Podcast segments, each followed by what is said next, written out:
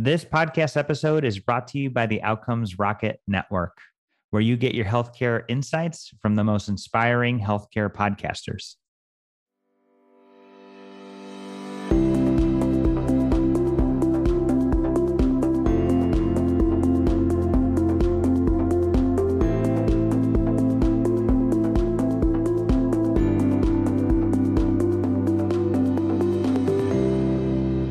Hello, everyone, and welcome to the SEMPRE Health Outcomes Rocket podcast. This is where we talk with healthcare leaders on the state of the industry, patient engagement, and technology innovation.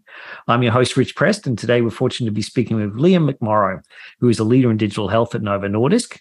Liam got an early start as an entrepreneur in digital health, so I'm keen to see what lessons he can share with us today about that. Uh, Liam, welcome to the podcast today. Hi, Rich. Thanks for having me. You bet. So maybe Liam, just to kick things off and to help our audience uh, get to know you a little better, maybe you can share if you had a dream career when you were growing up. Yeah, but not not in healthcare. Uh, yeah. First, I football player. the dream. I didn't really think too deeply after that. It was I wanted a a job in an office that that paid me well. That was kind of the the bulk of it. So, yeah. So pretty pretty simple. so so how does a, a, Scottish lad end up working, uh, living and working in Copenhagen? What's the what was the the path that led you to your current role? Yeah. Yeah. So before coming to Copenhagen, I had a startup for a few years, mm. and uh, we won one of these innovation challenges with with Novo Nordisk, Very uh, cool. who are a global Danish pharma company. And then just through contacts there, when it was kind of falling apart, was having a few conversations, and one of them said, if you want to come and work in, in Novo Nordisk, we can find you positions. So I jumped at the opportunity and, and moved to Copenhagen. Awesome. And so I know you, your early days of a career, but in terms of accomplishments or favorite roles, are there any any things in particular that speak out from to you from what you've done? Yeah. Yeah, I, I definitely miss the startup world. I think um, the kind of having one thing to focus on and few stakeholders to manage is uh, is is a nice way to work. Corporate's definitely more complex in terms of just stakeholder management and, and the pace of things. So yeah, being a founder in a startup, I think was my my my favorite role. And then in terms of accomplishments, I think it's, I don't want this to sound cheesy, but because it, it actually did mean a lot. But we were uh, trying to encourage people to check their blood sugar, mm. and uh, one mother emailed me once and said how her kid was finally checking their blood sugars at school using the, the app that we built. So that was a pretty cool email to receive. Uh, That's awesome. Yeah. yeah so yeah. yeah, I know it, it makes a ton of difference to us. You know, we see these texts coming in from patients, and just every time you feel like you've helped someone, it just it's a really rewarding thing. So yeah, very cool to have that experience. Cool. And then as you sort of look forward uh, to your career, like, is there something that you'd, you'd love to achieve or accomplish or to be remembered for? And yeah. Yeah. If I think so, I, I, I live with type 1 diabetes. So mm, I'm yeah. very much into uh, like diabetes technologies mm. and the, the advancements in the field right now in terms of continuous glucose monitors, insulin pumps, connected pens, Mm. It's just going to be completely different to when I was diagnosed 20 years ago and you had to prick your finger and inject four or five times a day. So yeah. somehow getting involved in, in that and uh, either improving access to these technologies or contributing to their design, I think it's, yeah, people diagnosed with type 1 diabetes today are going to look back at 20 years ago like we do with needles and syringes that are mm. like, you know, couple of inches long and stuff. So getting involved there fascinates me. And then and then maybe even taking it like one step ahead where you've got companies like Provention Bio with a almost like a a, a vaccine almost for, for diabetes and, and mm. no we have an internal cell therapy unit and you've got companies like Vertex doing really exciting stuff as well to cure type 1 diabetes. So I'm not sure how exactly, but but somewhere along that lines would be would be awesome to to get involved in. yeah, it's it's amazing to think that this sort of age of engineering biology is just beginning, and uh, we're starting to see a few cures come through, and and that really will uh, revolutionize lives if we can see uh, science continue to do amazing things with more more disease states. So very cool. So maybe we can now sort of pivot to talking about the industry today. Is there something that you can think of where perhaps people just don't understand an aspect of healthcare that you think industry insiders maybe have a better better understanding of than perhaps the general public? I, I think so. I have a background in health economics, so mm. my kind of starting point is just to understand how the money flows. Mm-hmm. And I think a lot of people might get frustrated with healthcare or you know have just complaints. But but once you understand how how the money flows, it, a lot of it makes a lot of sense. you know. Yeah. Now in, in the US, the money flows in a lot more complex ways uh, than than in Europe, I think. But it still sheds a lot of light on on behaviors and, and systems and why things might not be easy to access. And so, yeah, I think I think just dig into who pays who and why and for what, and then you'll slowly start to make sense of, of a lot a lot of complexity. Yeah, I think that's absolutely right. There's uh, that's usually a, a, strong driver for why things are the way they are. So uh, yeah, definitely a, a, good place to look if if something doesn't quite make sense at face value. Yeah, mm-hmm. absolutely. So then, if you could change anything overnight in healthcare, what uh, what what do you think that would be? What would be a focus area? Yeah, like so being in Europe, I, mm. I think access to care, like looking mm. at the US system, is still is still a big a big issue and and almost an issue that we don't think about that much because a lot of the, the public health systems in Europe enable very good access. Mm. But then being more specific, it would be the access to, to diabetes technology. Like that's what yeah. I, I like. I think about yeah. you can see the the benefits in these these devices and, and these algorithms and and the companies are now starting to launch their own closed loop systems. So this is where mm. the the insulin pump talks directly to the the continuous glucose monitor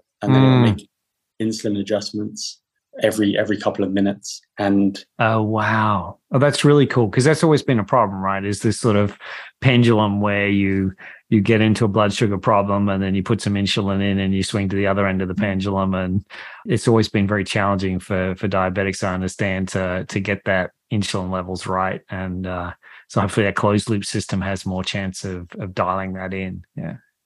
Exactly. And it just does it you know every few minutes and it does mm. it with smaller you know adjustments. So it's just easier for it to self correct because that's it. Like so many things affect blood sugars and uh, it's very difficult to to predict. But if you just have an algorithm checking it every couple of minutes it can mm-hmm. just make these adjustments. And so yeah as these um these devices get launched there will be a, an additional cost i'm sure and uh, i think they, they they can be life changing so enabling access to those those kinds of technologies, I think will um, yeah could make a big difference in healthcare. Yeah, that would be amazing. Yeah, eliminating that sort of bullwhip effect. Yeah, be very cool. Excellent. So I think we've chatted a few times in the past about some of the challenges sort of introducing and scaling innovations. And love it if you could share what some of your experiences have been in terms of the challenges you see and the um, and any lessons you've learned from from that. Yeah. Yeah. So within within a big pharma company, I think um, the the first thing is that even though a lot of people are keen to make it happen, the digital side of things isn't isn't core yet to the the offering. Like it's a mm. it's a therapy. Um, it's not a digital therapeutic, and so what that means is that the entire organization is is kind of designed to bring a a pharmacotherapy to market and to mm-hmm. promote and to sell it and to make sure that it delivers the, the, the benefits that that were shown in clinical studies. And and the, the digital component of that is even though I think people want to change this and, and have it more closely integrated, it's really difficult to do when when the the organization by design has been has been set up to to bring a, a molecule to market. Mm. And so so from the, the get go, that's that's always a, a, challenge, I think, because at the end of the day, you're trying to promote something that isn't on everyone's priority list. Right. And then if you do manage to find that kind of project that that is going to kind of tick everyone's boxes, yeah, letting everyone know that this is what you're doing and, and this is how how how you want to do it and this is why it's the best way to do it is is also very challenging in in mm. big corp the the stakeholder management aspect is is huge and it uh, you really do need to kind of go slowly to get everyone on board, or mm-hmm. it will mm-hmm. be there will be blockers, and mm-hmm. for, for right or wrong reasons. And and I I haven't figured this out. it's uh, it's it, it just makes it very difficult to to to get it going. I think. Mm-hmm. mm-hmm. And then if you do have something going and and you're into that sort of like scaling aspect mm-hmm. of things, you're back to the organizational structure. Like if, if you've got a successful digital product on, on the market, you're kind of dealing with the commercial side of the organization, not mm-hmm. so much um, the development side. And so it's it's very challenging to, I think, get the necessary resources maybe to scale something when when you're in a more sort of business focused aspect of the, the organization and and people have have targets to reach and and short term targets and and mm-hmm. so yeah that that maybe three of the the, the big challenges I see every day. yeah, yeah, yeah, yeah. So that's that's that's an interesting point. So you know, in addition to like every step of the way, you're going to have different set of stakeholders, and you're going to need to give them all of an opportunity to to come on board. Uh, and then you're also going to have this transition from sort of product development to sort of commercial and you know whether that's devices or digital or traditional sort of prescription medicines it's the same sort of challenge right the clinical and the commercial orgs are, are different have different time scales and different different incentives and and metrics and so uh, yeah understanding those transitions is is key to navigating the path and and helping to continue to keep that innovation alive and and and scaling. So yeah, good points. Yeah. Uh, in terms of you know we've chatted a little bit about some of the exciting stuff happening with uh, diabetes um, uh, technologies but are there any other sort of key trends or developments you're watching that you think are going to have a, a, significant impact on the on the industry as it goes forward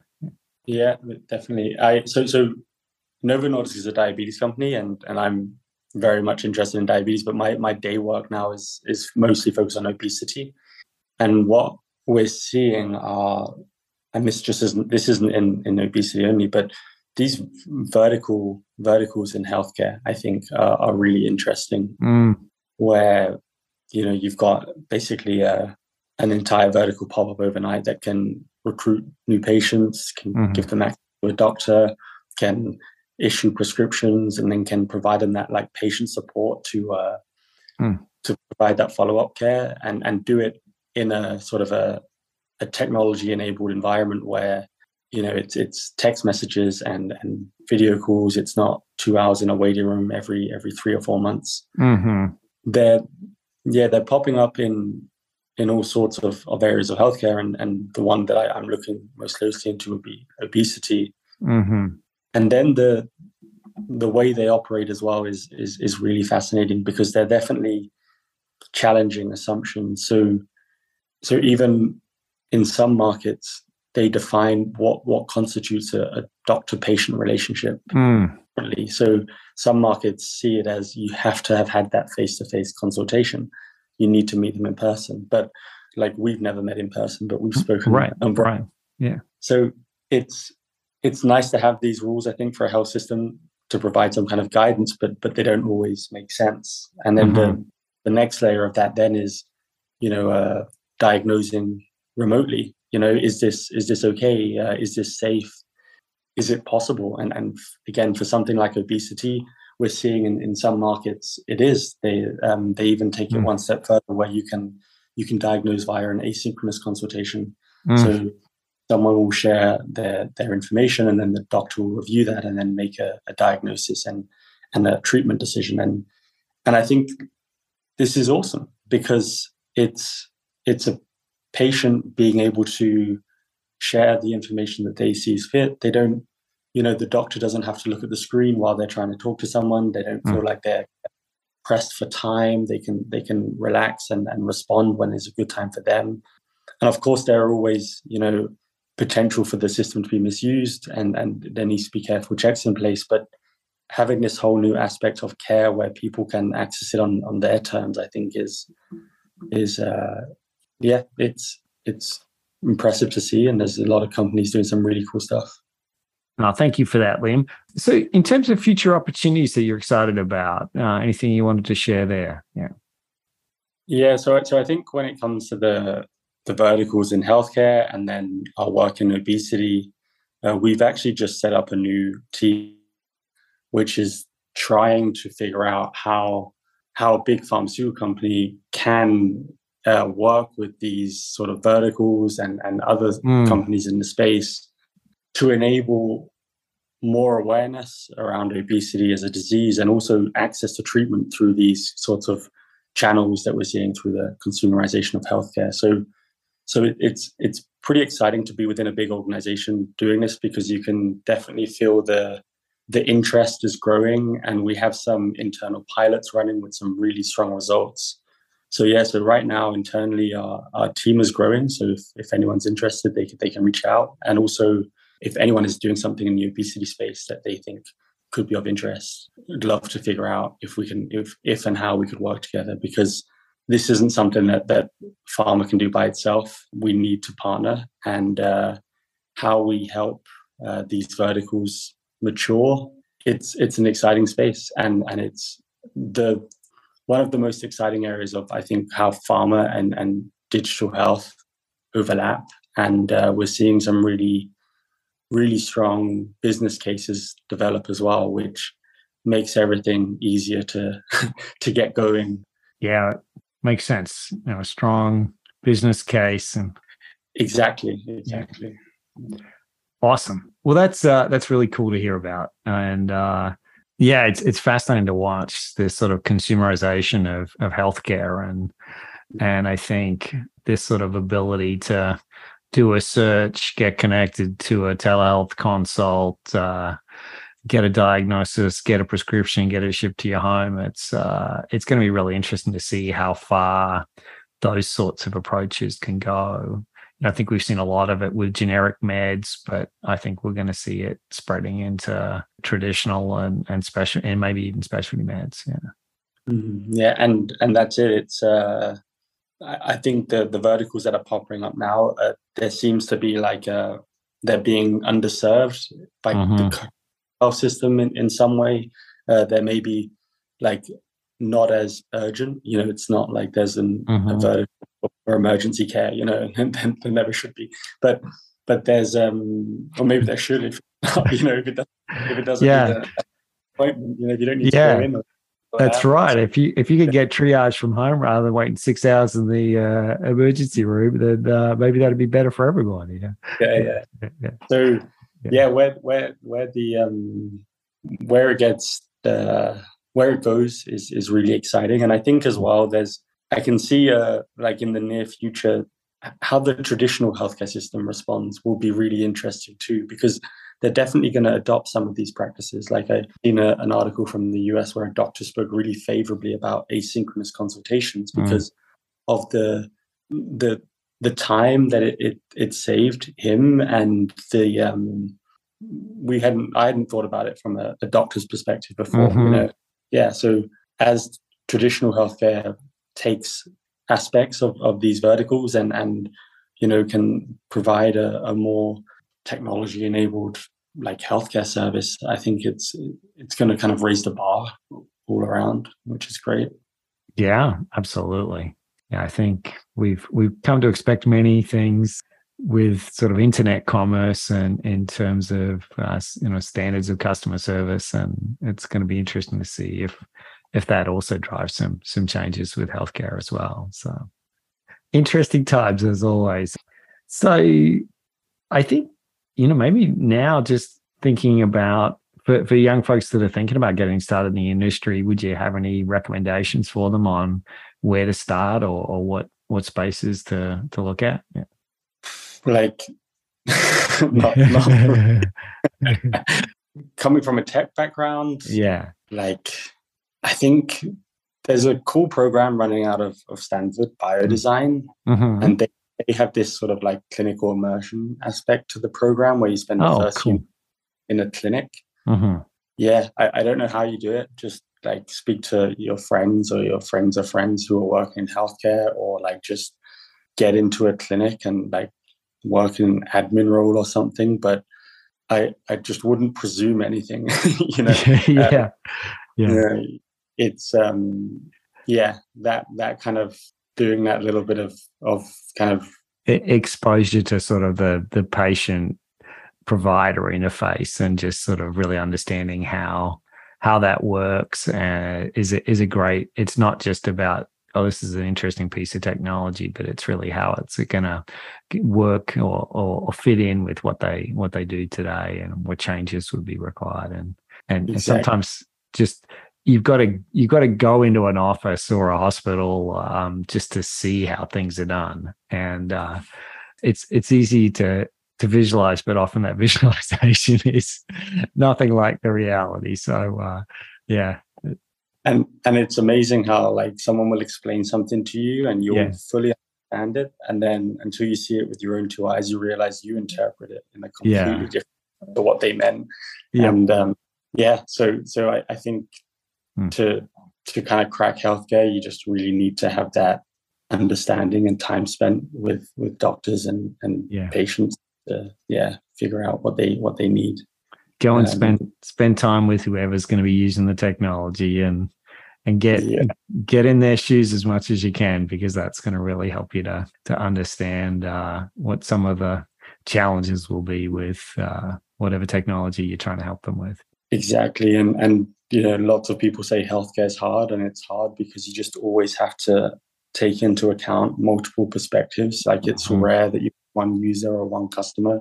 So yeah, and and shying away from that complexity just it doesn't it doesn't help. You end up building the mm. wrong thing, or you it might work for, and this is mm. from experience. Yeah, it, it work from some people, but it you won't get that adoption. You won't get that uptake yeah. that actually you're looking for. And, yeah. yeah.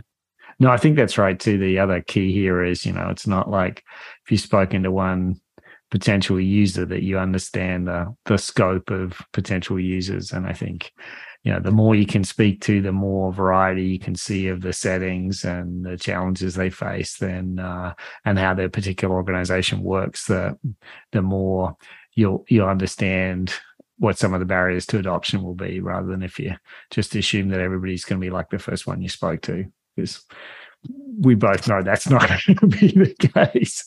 So, yeah and yeah. the, the the people you speak to first as well are always you know yeah. almost you know too helpful and yeah too, yeah yeah. Yeah yeah. So, yeah i think it's, it's same advice for, for any kind of tech startup yeah. i think. just yeah the added complexity of just all the different stakeholders and no one's willing to pay and you need to find that that sweet spot which um, mm-hmm. um, with a consumer product it's it's just i think a little bit more simple. And then we didn't even get into the regulations part but uh, no, let's save save that for another conversation. Well um what about uh you got any sort of books or uh podcasts that you you'd recommend for the audience to to check out? In terms of healthcare, I was mm. actually thinking, I don't know if you've read it. There's a really good blog out there called mm. Out of Pocket Costs. Oh yeah, And Nikhil Krishnan. Yeah, it's uh, that's a killer one. Really, really good. Yeah, yeah. So that that kind of uh, anytime a new one comes in, I, I always save that in my inbox for a mm-hmm. bit of uh, afternoon reading. Yeah. And then the other thing that I I like is uh, there's a blog called The Generalists, and the guy goes oh. deep into uh, into anything. Mm. And um, I sometimes think maybe I, I, I'm a bit blinkered because I don't really know anything outside of healthcare. Mm-hmm. It's nice when someone dives into an, an industry that uh, that you just know nothing about, and he's just wrote a blog about FC Barcelona. Oh, and, oh wow! Um, yeah, I haven't read it yet, but I'm I'm looking forward to it because it's uh yeah I, I don't really know what he's gonna. Well, I know they've had a lot of financial trouble, and I kind of seen they've got a bit creative with with restructuring their debt and and stuff. So um, kind of having that sort of outside perspective is always good to see kind of what's coming next in healthcare. Yeah, yeah, I think it's really interesting in an age of specialization there's still a tremendous amount to be learned from looking at other industries and and seeing seeing what you can bring in. So I think that sort of scanning across many many industries and uh, and then seeing what you can bring to the vertical you specialize in is makes a lot of sense. So yeah. and, and there's a good chance I think that like as time goes on, these verticals like if if they're they're VC backed, they need to they need to grow, and if they're going to grow, they're going to grow like hmm. you know other other tech companies already have done, like a you know an Uber or something, and then they're going to have to win certain markets, and will there be network effects? And so you can definitely, um, I wouldn't say history will repeat itself, but yeah, you can you can see make predictions. But then, yeah, it's fascinating. Indeed, indeed. Well, this is great. So, uh, where can listeners find you uh, online, Liam? What's the best way for them to connect with you? I think LinkedIn is the the easiest. Yeah, awesome. I'm not yeah, don't think I'm really anywhere else. Maybe there's a Facebook profile. no, that's great. Well, thank you so much, Liam. It's really uh, great to catch up as always. And um, uh, for our audience, thanks so much for tuning in. I hope you got something of value from this episode. And if you did, please don't forget to review the SEMPRE Health podcast on your favorite streaming service. It really helps others to find and enjoy the show. So thank you all, and catch you on the next one.